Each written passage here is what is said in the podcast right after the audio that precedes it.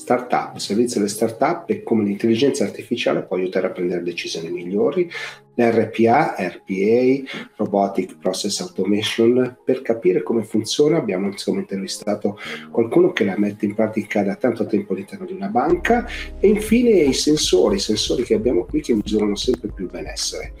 Questi sono gli elementi di questa puntata dell'Itech Show.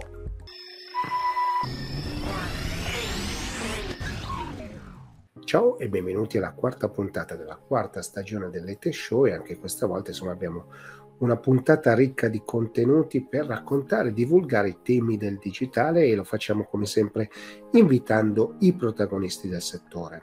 Vi ricordo come sempre di inviarmi le richieste di quali sono gli argomenti che più vi interessano in questa puntata, peraltro ce ne sono proprio due che nascono da voi, dalle vostre esigenze. Vi ricordo che la versione in podcast su tutte le maggiori piattaforme e su Spotify è in versione anche video, sono spesso all'interno della classifica dei primi 100, e quindi mi fa molto piacere, anzi vi devo molto ringraziare. E vi ricordo che c'è anche un'edizione video che regalo alle TV locali che mettono in onda la versione ridotta dell'Itech Show, un pochino più consumer, le interviste sono un pochino più asciugate, però non si perde sostanzialmente il fatto di voler divulgare il tema del digitale.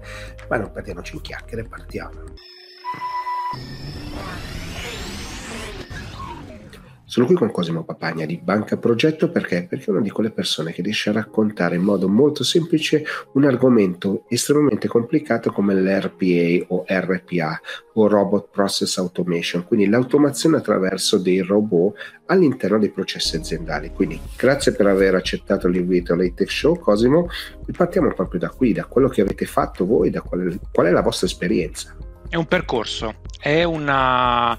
secondo me è una scelta, non dico una scelta di vita professionale perché secondo me, anche se l'RPA è un prodotto molto evoluto e molto interessante, sta incominciando a diventare un po' poco performante per il ritmo tecnologico che le aziende e anche le attività operative stanno richiedendo.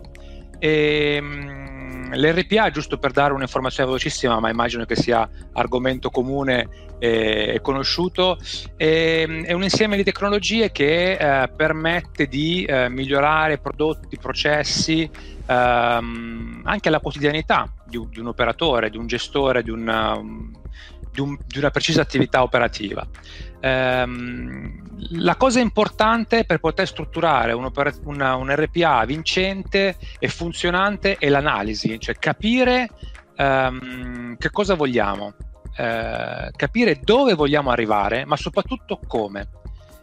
Il come iniziale è fare una sorta di analisi molto approfondita dell'expertise che interessano questo processo, soprattutto cercando di individuare le persone migliori che possono implementare e sviluppare nel migliore dei modi un RPA. Persone migliori non intendiamo le più brave, le più belle o le più buone, ma le persone che hanno la conoscenza approfondita e dettagliata di quel processo che noi vogliamo automatizzare. La conoscenza approfondita non è solo il come mi muovo all'interno della struttura, ma è dove vado a recuperare anche i dati che mi servono per poter gestire in automazione quel tipo di processo. Quindi la prima linea che bisogna tirare è da dove prendo i dati, come li gestisco, come li elaboro e come posso automatizzarli. Quindi da quel lato lì, una volta definito qual è la base di partenza, si incomincia a fare un po' di struttura, ma un semplice diagramma di flusso, proprio facilissimo, dove incominci a tirare una direzione. Poi da lì incominci a cercare di capire dove puoi anche migliorare il sistema, perché ricordiamoci che l'RPA riproduce l'attività umana, tra virgolette, ma può fare cose magari diverse, magari segue giri diversi. Cosa vuol dire? Che se l'operatore, per fare dal punto A al punto B, fa un po' di curva a destra e un punto a sinistra, possiamo valutare e vedere se realmente l'RPA può fare una linea retta per raggiungere dal punto A al punto B, ma perché magari non ha degli eventi che lo circondano che lo possono deviare. Mi è piaciuta molto questa introduzione al tema, perché dà anche il senso, no? della praticità, quindi una macchina che fa qualcosa che era di poco valore per un umano, che perdeva un sacco di tempo, complessa, che è possibile far fare a una macchina, a un robot, per capirci, ma al tempo stesso permette di ripensare i processi, andare a vedere come si facevano le cose, esatto, no? E questo credo che sia il punto focale, no? Dopodiché non tutto è processabile da un robot e non tutto insomma riesce bene, no? Perché anche questo dobbiamo metterlo in conto. Assolutamente sì. Voi l'avete imparato sulla vostra pelle. Assolutamente sì, diciamo che la prima linea di pensiero di come poter fare un RPA ci è piaciuta, ma non ha dato il risultato sperato, quindi al primo tentativo comunque ci siamo avvicinati un po' al desiderato, abbiamo quasi replicato quello che fa l'umano, ma noi volevamo migliorare quello che avevamo in quel momento, quindi abbiamo dovuto riprogrammare alcune parti di processo, ci hanno permesso di arrivare al punto, quindi velocizzare, automatizzare, migliorare, irrobustire, perché quando fai un RPA, un po' per cultura, un po' per uso il termine braccino corto, si ha un po' paura dei rischi che si possono incontrare mentre fai uno sviluppo completamente automatico, che potrebbe andare da solo dalla mattina alla sera senza che tu faccia nulla, quindi c'è comunque da pensare a un operatore umano. Tu come lo controlli? Lo controlli facendo dei controlli a campione, lo controlli perché lui magari si è reso conto che ha fatto un errore, perché l'umano in confronto a un RPA che magari programmato bene in maniera efficace non commette errori, mentre l'umano può farlo, ma perché?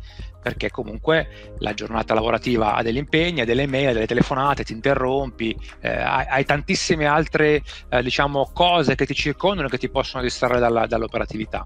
Quindi noi abbiamo pensato di cercare quelle attività che ci permettevano di farle andare da sole dalla mattina alla sera, cioè non volevamo utilizzare come primo caso pioniere dell'automatizzazione un processo dove noi dovevamo intervenire in qualche maniera. Quando volevamo intervenire? Quando, in base alle nostre indicazioni, la macchina si è trovata in una situazione che per noi potrebbe essere un caso di rischio, oppure in una situazione che lei non riesce a gestire perché l'operatore cala la rete, aspetta, si sposta, cambia la risoluzione dello schermo, magari improvvisamente per un calo di tensione sposta il bottoncino, col mouse lo segue, ma il robot no, il robot ha una coordinata precisa, va a cercarla, la trova bene, non la trova, mi dice c'è qualcosa che non va, oppure fa un'attività, sappiamo che in media ci mette 1,5 secondi a rispondere, c'è un calo di rete e risponde in 20 secondi, lui mi dice c'è qualcosa che non va. Quindi abbiamo iniziato a tirar fuori queste prime anomalie che poi abbiamo gestito nel tempo, ci siamo accorti che c'erano dei cali di rete, di performance che davano dei tempi di attesa più alti e abbiamo detto al robottino guarda, quando clicchi questo punto qua non stare più 1,5 secondi, stai 5 secondi. E con questo abbiamo già ridotto un pochettino quelli che erano i primi punti di criticità e di rilevo che avevamo sull'RPA. Questo per dire cosa? Che non pensiamo che un RPA tu lo metti oggi e lo usi per 100 anni. Noi abbiamo incominciato ormai 5 anni fa, ma se penso al processo di RPA come si impedì 5 anni fa, è diverso per come è strutturato di quello di 4 anni fa, di quello di 3 anni fa, di quello di 2 anni fa e di quello di quest'anno.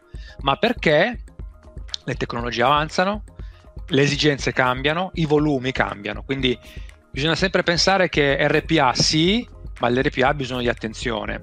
E poi va anche valutato, perché non pensiamo che l'RPA possa essere sempre la soluzione giusta per il processo giusto. Oggi, per come corre la tecnologia, è una cosa che sto riscoprendo ma quotidianamente, mi sto rendendo conto che l'RPA sia molto efficace, ma deve essere secondo me affiancato a tecnologia un pochettino più veloce. Quindi dobbiamo arrivare a pensare per sfruttare un termine che hai usato tu a Forum Banca, l'RPA 2.0, perché corriamo sempre più veloce ogni giorno, quindi o aumentiamo le macchine ma hai costi in più, hai criticità in più, oppure cerchi di ottimizzare quelle che hai e rendere veramente iper performanti con tutti i crismi di controllo e manutenzione che devi avere poi durante, non dico l'anno, ma almeno il semestre.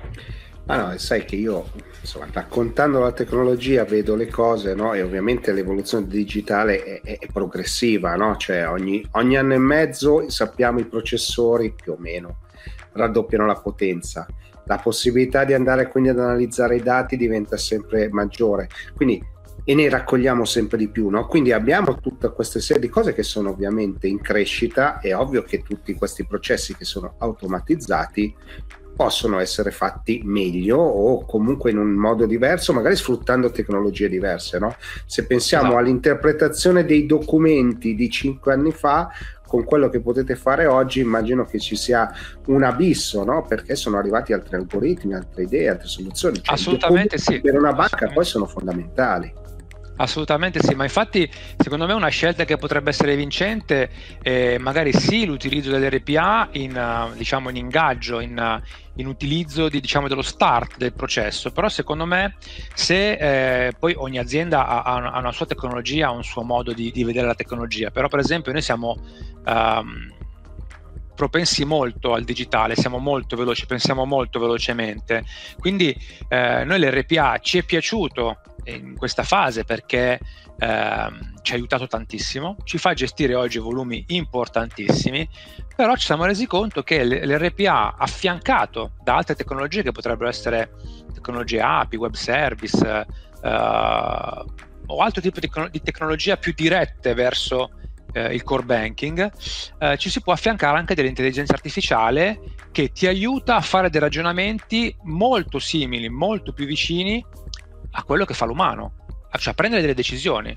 Quindi l'RPA sì, ma affiancato da altri strumenti con potenzialità diverse, con modalità diverse, potrebbe diventare veramente una bomba per la gestione di picchi lavorativi, gestione, riduzione dei costi, ma anche creazione di valore, perché noi oggi pensiamo all'RPA come vabbè, mi fa ridurre i costi, è vero, non ti fa assumere persone, ti rende tutto più veloce, ma non dimentichiamoci una cosa, che l'operatore che prima faceva quel lavoro lì, oggi lo monitora, oggi è un, tra virgolette, un manager che va a vedere come girano e come lavorano le sue risorse, perché tecnicamente lui diventa il responsabile di quel gruppo di robottini, di quel gruppo di automazione, di quel gruppo di blocchetti di intelligenza artificiale che ti permettono di fare il lavoro in una determinata maniera. Quindi ha creato un valore molto più alto del valore economico che risparmi come costo. Hai, diciamo, elevato la professionalità di una persona da inserivo dati tutto il giorno a controllo che tutto venga fatto in maniera corretta, coerente, precisa e puntuale. E gestisce ovviamente tutte le eccezioni, no? Perché poi sappiamo benissimo che l'informatica l'80% del tempo, no, lo passiamo a fare le cose normali e il 20% per sistemare tutto quello che non funziona, no? Questo è fondamentale, no? Quindi quando si dice l'intelligenza artificiale ruberanno, no, i posti di lavoro, probabilmente non ne creeranno di nuovi, verranno riutilizzati questi, però portando del valore aggiunto. Quindi secondo me questo è un aspetto, no? Quando tu mi dici diventi manager dei tuoi robottini, sei responsabile dei tuoi robottini, dai un senso concreto, no, a quella che sembra una frase fatta, no? Cioè il lavoratore lavorerà con un ruolo diverso, no? Tu l'hai concretizzata, ma in questi 5 anni che momenti di difficoltà avete avuto? Ogni giorno, praticamente ogni giorno. Allora, dividiamo le due difficoltà. Abbiamo che poi secondo me il termine di difficoltà è un po' duro, io le definisco opportunità. Come Banca Progetto noi siamo una banca rivolta al cliente, cerchiamo sempre di dare un servizio al cliente che per noi deve essere impeccabile, è altamente digitale, quindi cerchiamo di essere veloci per fare in modo che il cliente possa vivere le proprie esperienze con Banca Progetto per i tipi di prodotti che vuole acquisire con noi in maniera veloce, chiara e piacevole. Quindi la prima difficoltà è stata quella di capire qual è l'esigenza del cliente. Per il tipo di prodotti che abbiamo noi come conti correnti e conti deposito, l'esigenza era quella di avere nell'immediato la risposta a come è andata la mia pratica di apertura del conto. Quindi la prima difficoltà è stata: riusciamo a rendere efficace e ridurre al minimo le casistiche di clienti che non hanno, diciamo, ricevuto il servizio in uno standard che a noi piace. Noi siamo passati da un cliente che aveva un conto corrente attivo nel giro di giorni, ma in media anche 14-15 giorni, siamo arrivati che il nostro cliente ha la conferma di apertura del conto in 15-16 minuti e la conferma di attivazione del conto, quindi di funzionalità del conto, entro il primo giorno lavorativo successivo. Naturalmente se non ci sono problematiche particolari con il cliente, invece che mettermi un documento di identità chiaro, me l'ha messo che non si vede la foto, eccetera eccetera. Però in un processo normale noi abbiamo comunque cambiato l'esperienza del cliente. E poi la difficoltà più grossa è proprio quella di seguire il mercato. Guardiamo oggi cosa sta succedendo, i tassi cambiano praticamente con una velocità assurda, quindi noi come banca, come prodotto di raccolta, ma anche tutta la nostra concorrenza deve stare al passo, diciamo, di questa evoluzione, di questo incremento che richiede il mercato. E quindi la difficoltà all'inizio era riuscire a star dietro a tutti questi cambiamenti che inizialmente avevano un impatto sulla programmazione degli RPA elevata, ma perché si era pensato di programmare i robottini per la frequenza di cambiamento tassi che avevamo in quel momento. Era una ogni 6 mesi, un anno, molte volte abbiamo tenuto i tassi fermi anche per 2 anni circa sull'est, cioè abbiamo avuto, diciamo, un periodo di staticità. Oggi non c'è più, oggi noi cambiamo i tassi in base all'andamento del mercato, e il mercato oggi è veloce, e oggi noi cambiamo verso i nostri clienti nel giro di una settimana, 15 giorni, con serenità li mettiamo in condizione già di poter usufruire delle nuove condizioni di mercato. Bisogna cercare di arrivare sempre a livello di business, a livello commerciale, un po' prima degli altri, quindi più siamo veloci a preparare il nostro pacchetto regalo per il cliente, più veniamo premiati anche dal mercato. Domanda ultima è: che tipo di competenze servono? Cioè, perché alla fine deve avere competenze di business, competenze di tecnologia e avere poi, insomma, il dialogo giusto con le linee di business che hanno le esigenze, come ci hai raccontato prima, di aprire i conti piuttosto che con, insomma, la realtà che è quella dell'IT, che sappiamo che, insomma, prima di iniziare a muovere un passo lo medita a lungo. Allora, per me servirebbe solo una competenza, che è un po' la vorrei raggruppare con una parola, anzi con due forse. Una è trasparenza. Trasparenza perché se tu informi il tuo perimetro, diciamo, lavorativo, quindi che può essere il business, può essere l'IT, può essere la contabilità, può essere chiunque, di ciò che hai in mente, intanto incominci a capire se quello che stai facendo tu, che hai pensato per la banca, possa essere anche utile per tutte le altre strutture. Questo ti permette, uno, di creare connessioni, quindi perché condividendo con tutti crei una connessione più o meno solida che si rafforza nel tempo andando a fare vari brainstorming, vari incontri, varie modalità di confronto. E su quello, quindi sulle connessioni che hai creato, puoi basare la modalità da utilizzare per poter fare l'RPA perfetto. Quindi facendo queste connessioni tu hai conoscenza di quello che fanno gli altri, riesci ad adeguarti anche ai ritmi, alle necessità, e magari hai un pochettino la strada meno in salita rispetto a quello che potrebbe essere. Questo però non vuol dire che una volta che hai fatto la connessione il business non ti chieda di fare una roba in un giorno, oppure lì ti dica: no, guarda, adesso abbiamo tutte le persone occupate in questo progetto, non possiamo farlo. Questo può succedere. Devo dire che la fortuna nostra di Banca Progetto è che abbiamo una filiera corta, siamo tutti allineati quindi sulla modalità di approccio verso il cliente, quindi siamo molto veloci a fare scelte e a prendere decisioni utili a far arrivare all'obiettivo.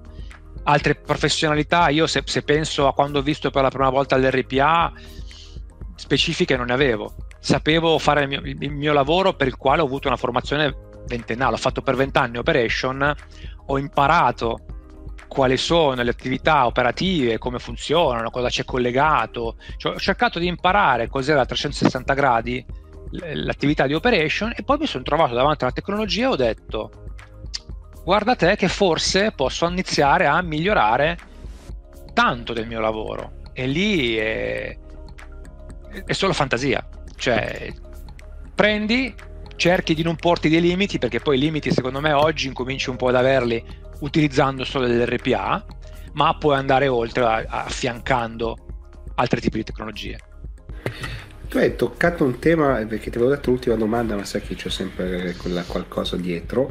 Hai toccato il tema dell'RPA perfetto, il robottino perfetto. In realtà è perfetto per quel momento, poi in realtà presumo che ci sia un'opera di revisione costante. Assolutamente sì, ma anche perché, come ben sai, banche, istituti, finanziarie, ma tutte le aziende operano rispettando delle regole. Possono essere Banca d'Italia, può essere la trasparenza, possono essere delle regole interne, quindi che possono cambiare le leggi, c'è sempre un qualcosa che potrebbe essere non uguale al giorno prima, quindi il robottino che oggi è perfetto, mi cambiano la normativa, domani è completamente inadeguato, potrebbe non essere solo imperfetto, potrebbe diventare completamente inadeguato.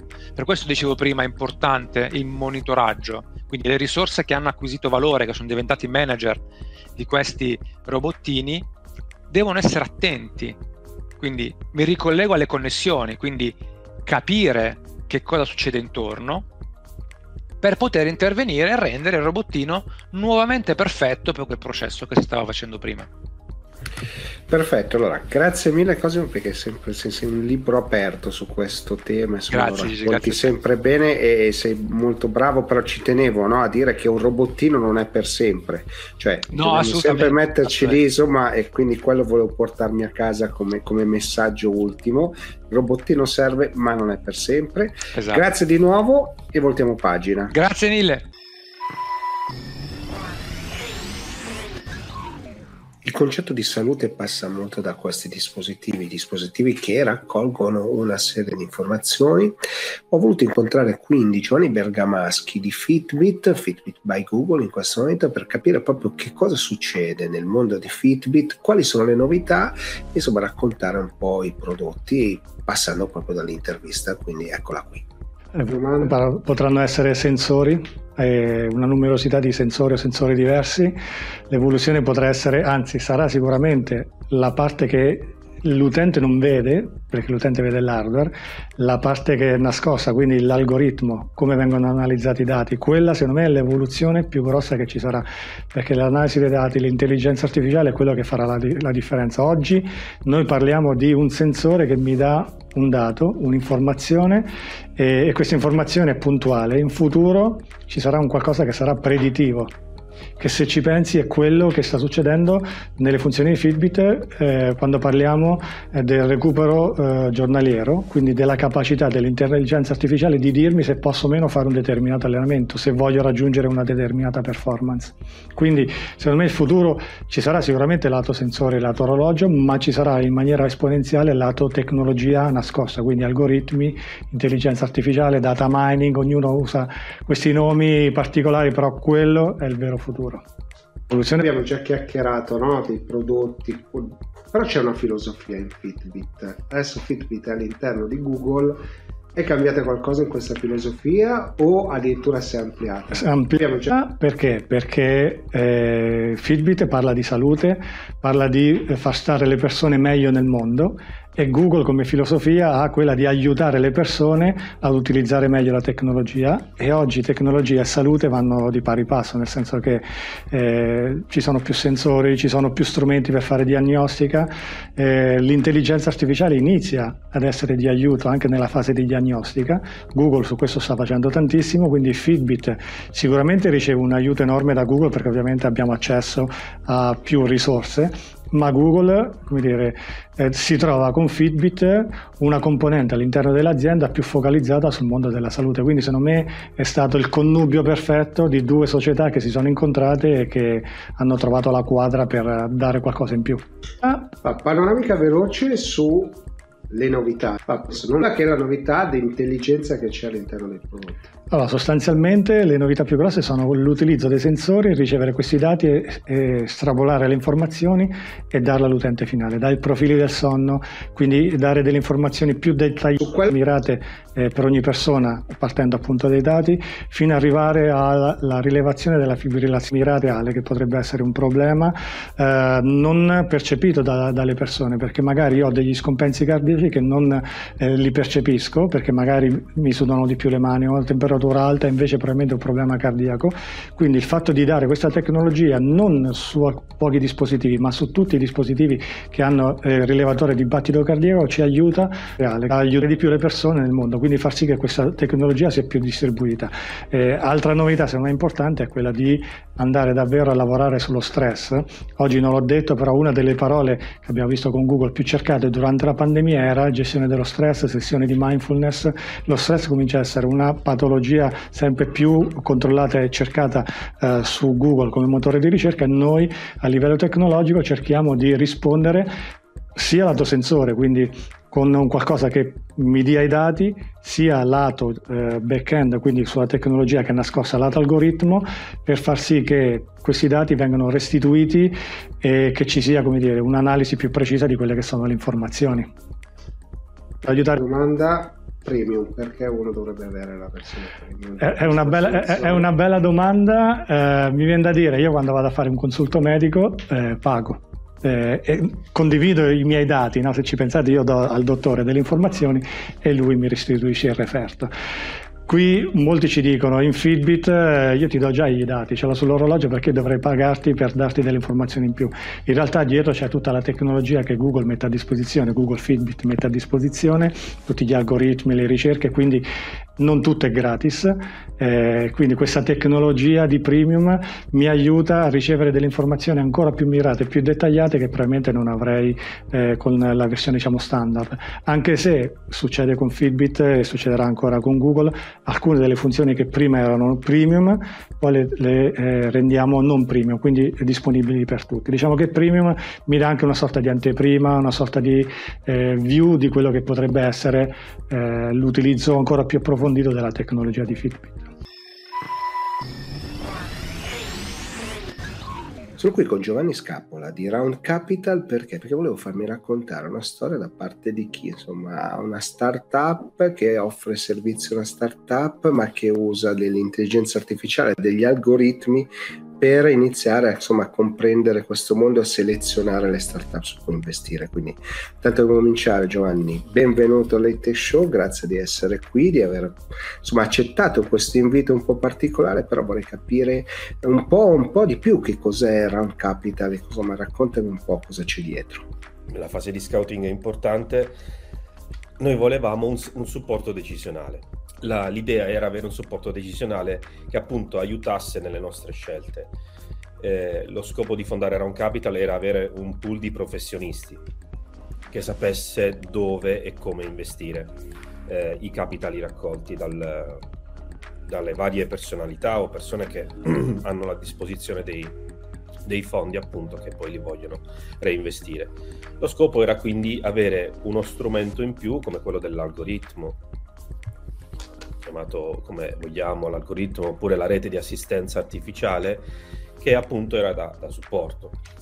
Quindi banalmente cosa abbiamo fatto? Quando si vuol lavorare nel mondo dell'intelligenza artificiale si devono raccogliere i dati, quindi senza scendere nel profondo, nell'approfondito, la prima fase, che è stata appunto la base della raccolta, è stato agganciarsi ai vari provider di dati che ti forniscono i dati delle varie società. Ce ne sono svariati in Italia, sia a pagamento che gratuiti. Siamo partiti dal substrato italiano, che era quello più vicino a noi, e poi abbiamo quindi attinto ai dati che ci facessero da base, da substrato, per poi fare i ragionamenti futuri.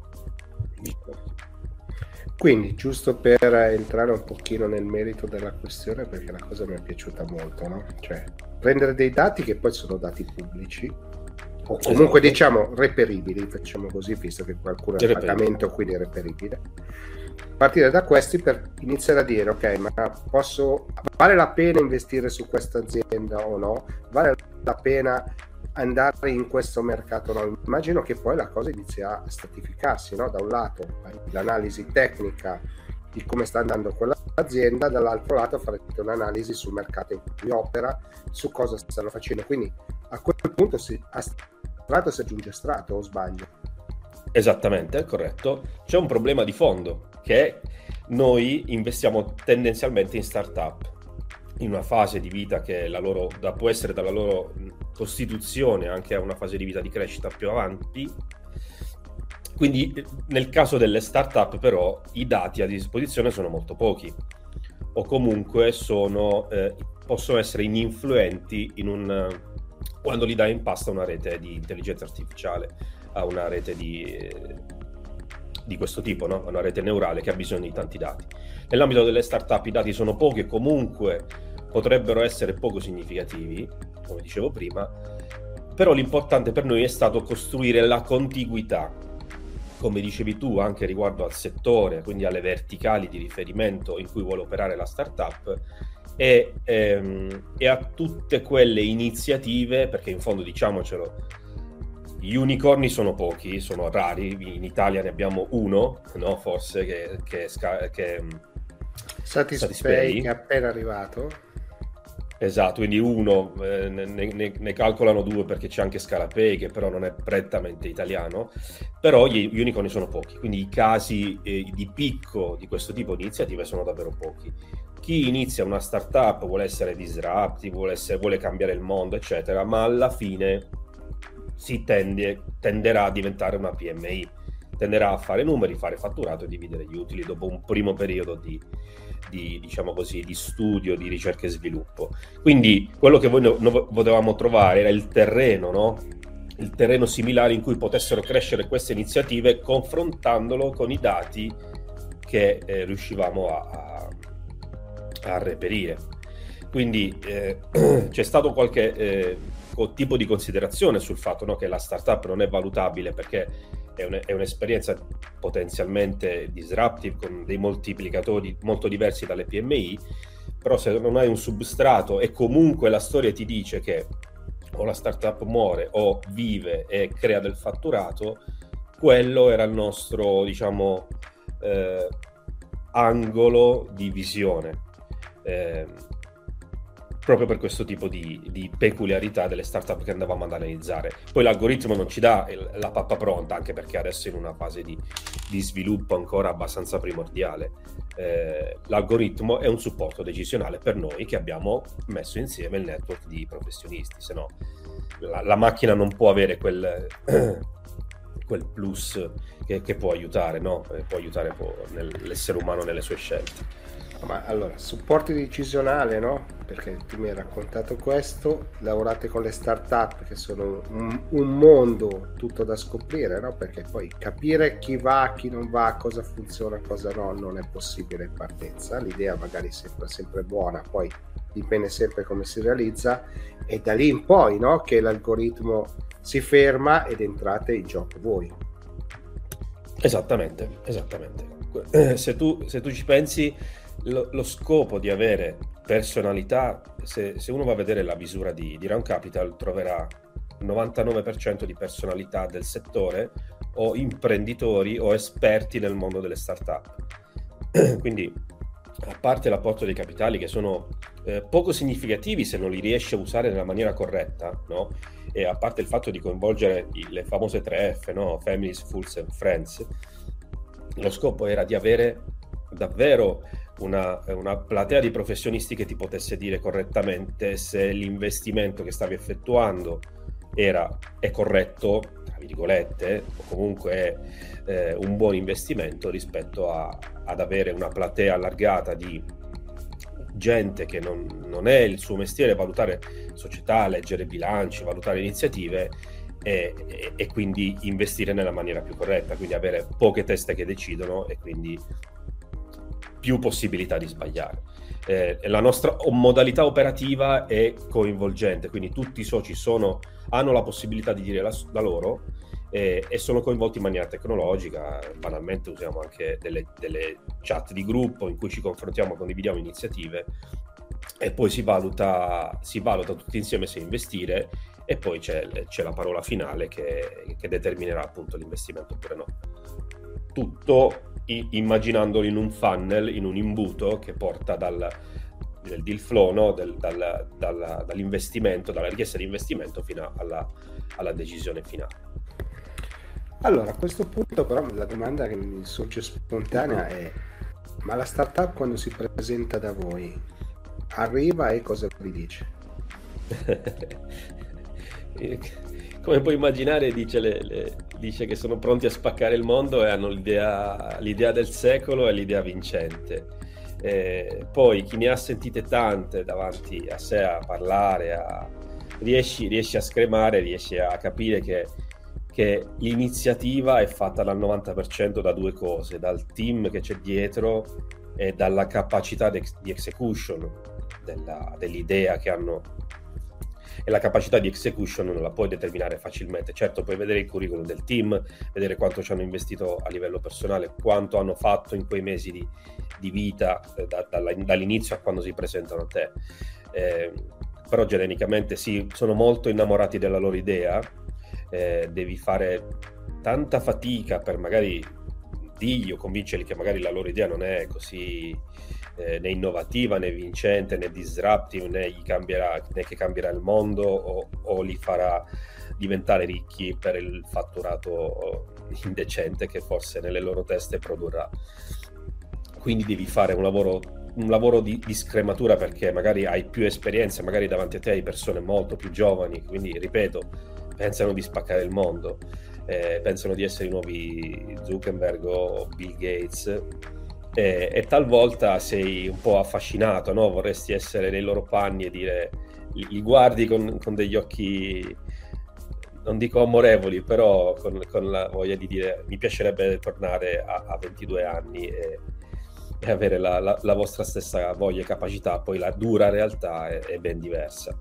E quindi si media sempre, si cerca, se c'è interesse da entrambe le parti, di arrivare a un accordo e di accompagnarli, perché per noi non ha senso, le iniziative sono tante, ma ha senso investire e accompagnarli nel percorso, perché appunto si può mettere a disposizione della startup che abbiamo davanti, anche lì, oltre alle competenze dei soci, le competenze della società stessa, di Round Capital, che le può fornire direttamente o attraverso i soci. Quindi anche questo era di forte interesse lato nostro, poter dare quella possibilità, offrire un ventaglio di servizi che altrimenti avrebbero dovuto reperire a destra e a manca.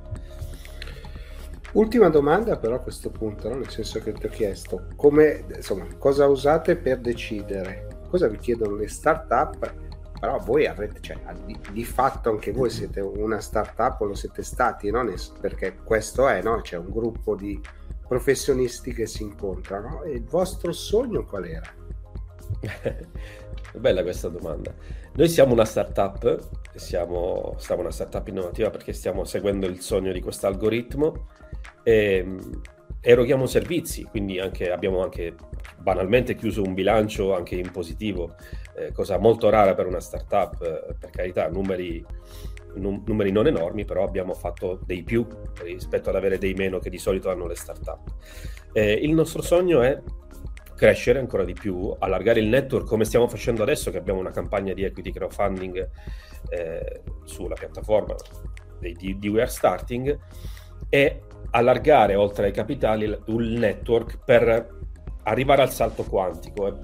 Fatemi usare queste parole altisonanti. Per me il salto quantico vuol dire arrivare a gestire un portafoglio di startup remunerativo molto importante, come in parte lo stiamo già facendo. Abbiamo investito in 21 società dopo nemmeno un anno di vita da parte di Round Capital, società che in alcuni casi sarebbero state inarrivabili per il pubblico retail, che abbiamo cercato di portare a bordo, quindi abbiamo compensato quel gap.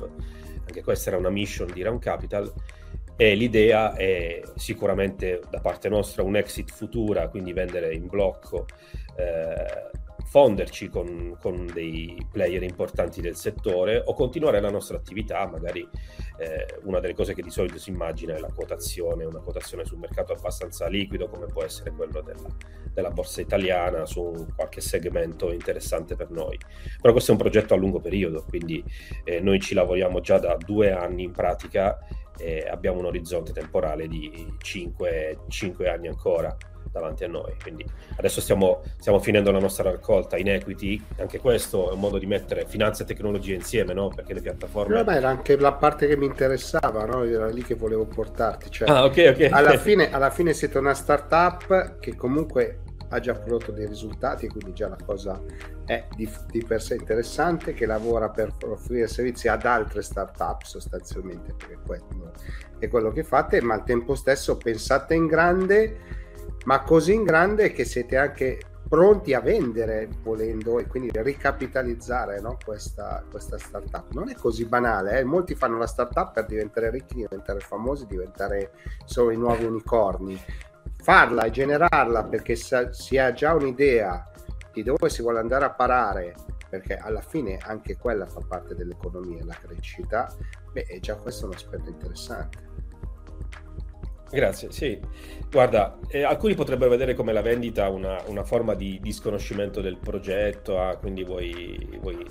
Per me non è così, noi abbiamo lavorato sempre come amministratori, sempre in maniera gratuita, quindi l'abbiamo fatto per passione, perché ci interessava il mercato e perché volevamo portare il contributo, altrimenti avremmo intascato banalmente dei compensi o delle liquidità da parte nostra. Non l'abbiamo fatto perché volevamo far crescere la società, volevamo portare a bordo. Adesso ti faccio un esempio, in questa campagna stanno entrando interessanti imprenditori e player del settore, quindi quello è davvero un fattore di crescita esponenziale lato mio, perché evidenzia sia che il progetto è interessante per il pubblico, sia il mercato sta riconoscendo quello che noi stiamo chiedendo, perché alla fine è un incrocio tra domanda e offerta, una campagna di equity crowdfunding, e poi alla fine il destino tra 4-5 anni non lo sa nessuno, si sperano tante cose.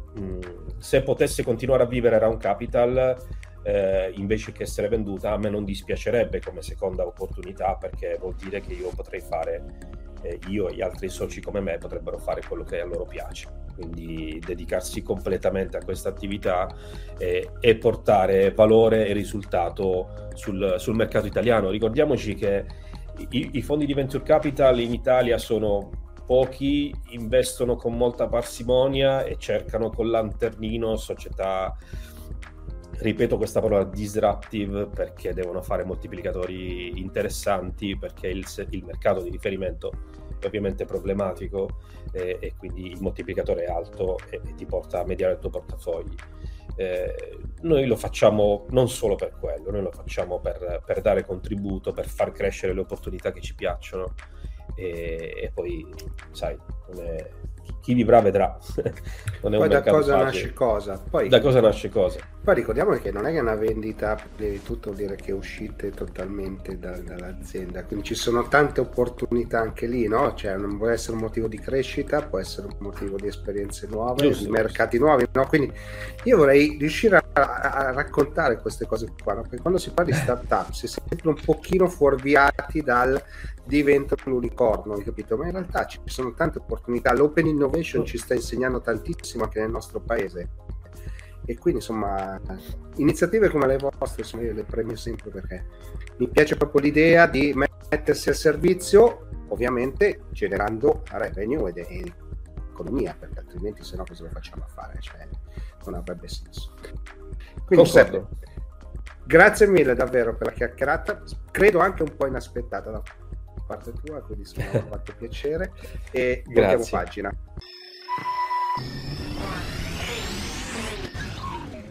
Siamo giunti al termine anche di questa puntata del Late Tech Show. Come sempre gli argomenti sono stati tanti. Se avete intenzione di richiedermi qualcosa, non esitate, fatelo, mandatemi un messaggio anche diretto sui social, non c'è problema, li leggo.